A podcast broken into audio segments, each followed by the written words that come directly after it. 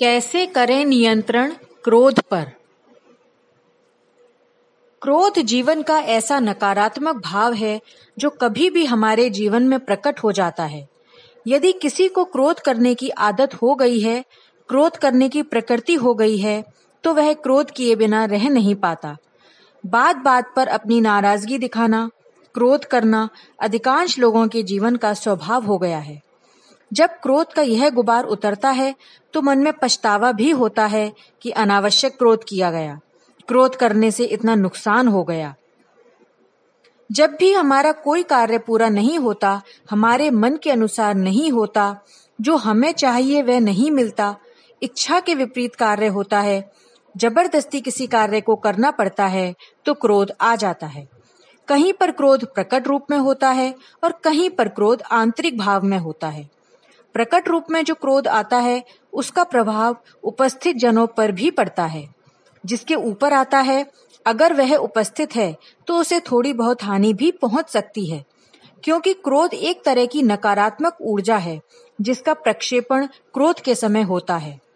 यदि व्यक्ति का इस प्रक्षेपण पर नियंत्रण है तो ज्यादा परेशानी नहीं होती, लेकिन यदि इस प्रक्षेपण प्रक्रिया पर नियंत्रण नहीं है तो परेशानी हो सकती है।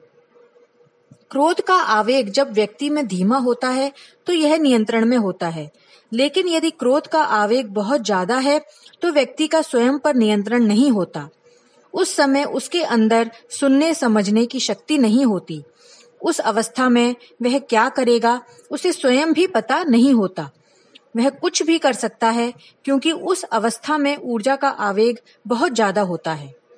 जिस तरह दूध जब उबलने लगता है तो उफनता है, और यदि आंच को धीमा ना किया जाए तो वह उफन कर बर्तन से बाहर गिर जाता है।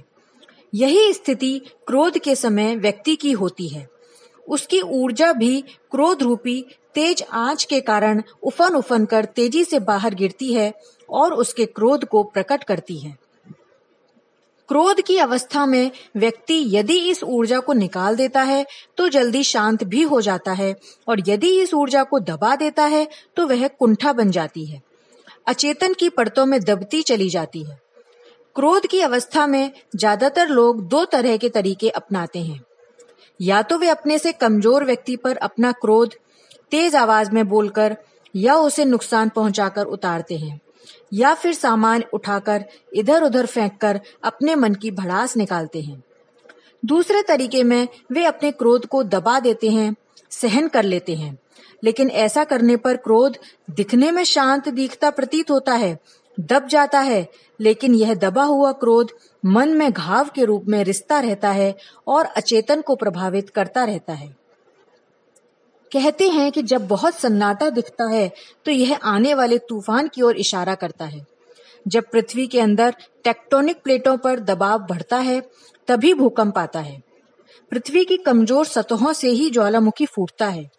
इसी तरह भूकंप की तरह हिलाने वाले और तूफान की तरह आने वाले क्रोध की ऊर्जा को दबाकर हम भले ही शांत हो जाएं, लेकिन कभी भी इस ज्वालामुखी रूपी क्रोध के फूटने की आशंका बनी रहती है। इसी कारण मनोवैज्ञानिक कार्ल गुस्ताव जुंग कहते हैं कि यदि हम क्रोध या गुस्से को दबाने का प्रयास करते हैं तो वह अचेतन में जाकर हमारे भीतर ही उमड़ता घुमड़ता रहता है जब तक उसे निकास का द्वार नहीं मिलता। यदि उसे सही रूप में बाहर निकालने का द्वार नहीं मिलता तो वह विस्फोट की तरह कभी भी फट पड़ता है। इसलिए बहुत जरूरी है कि क्रोध के रूप में मन की अचेतन परतों में दबी हुई ऊर्जा का सकारात्मक रूप से प्रयोग किया जाए। इस ऊर्जा को बाहर निकलने के लिए सही दिशा व सही रूप दिया जाए। यदि हमें अपने समाज में हिंसा कम करनी है तो भी मनुष्यों के अंदर दबे हुए क्रोध को सकारात्मक रूप से बाहर निकालना बहुत जरूरी है। सहन करना एक सीमा तक ठीक है, जहां तक इससे किसी का अहित न जुड़ा हो, लेकिन अन्याय को सहन करना, इसे प्रश्रय देना है, बढ़ावा देना है। इसलिए प्रख्यात कवि जयशंकर प्रसाद कहते थे कि अन्याय सहना अन्याय करने से अधिक गलत है। हमारे देश भारत को कभी भी आजादी नहीं मिलती यदि हम सब भी अंग्रेजों के अत्याचार को सिर झुकाकर सहते जाते।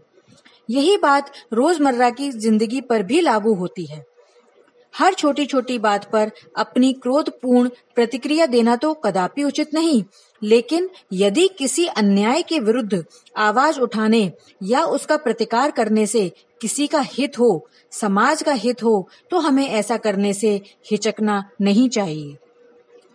मन में दबे हुए क्रोध को बाहर निकालने से ही चित्त शांत हो सकता है, लेकिन इस ऊर्जा को बाहर निकालने का रूप सकारात्मक होना चाहिए, क्योंकि क्रोध की सही अभिव्यक्ति हमें सुरक्षा भी प्रदान कर सकती है और अनावश्यक भावों को मुक्त भी कर सकती है।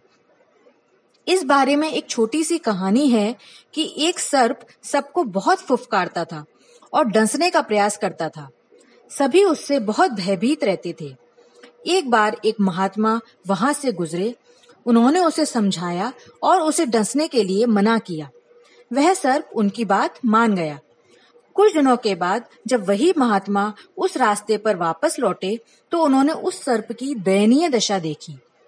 वह खून से लथपथ रास्ते पर पड़ा हुआ था। महात्मा ने उससे पूछा कि उसकी ऐसी हालत कैसे हो गई। उसने जवाब दिया कि अब वह लोगों को डसता नहीं है, तो लोग उससे नहीं डरते, उस पर पत्थर मारते हैं। यह सुनकर महात्मा ने सर्प को समझाया कि मैंने तुम्हें डसने के लिए मना किया था, फुफकारने के लिए नहीं। यही बात व्यक्ति पर भी लागू होती है। यदि कोई व्यक्ति बहुत गुस्सा, क्रोध करता है तो लोग उससे डरते हैं, दूरी बनाकर रखते हैं।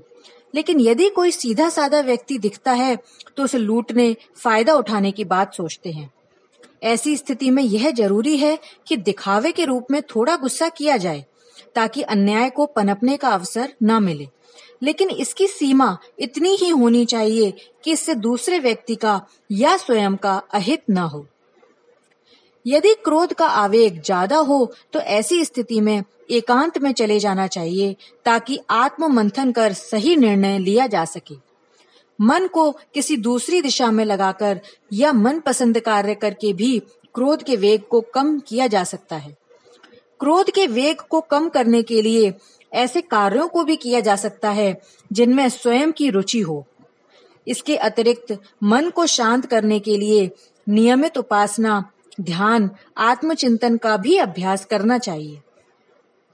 इससे यह समझ में आता है कि जो भी बातें हुई हैं, उनमें क्रोध या गुस्सा आने का क्या कारण था, उसका निवारण कैसे संभव हो सकता है और क्या करना सबसे अधिक उचित रहेगा।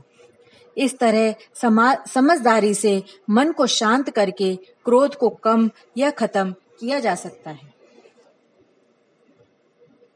अखंड ज्योति, दिसंबर दो हज़ार पंद्रह, पृष्ठ संख्या उनतीस।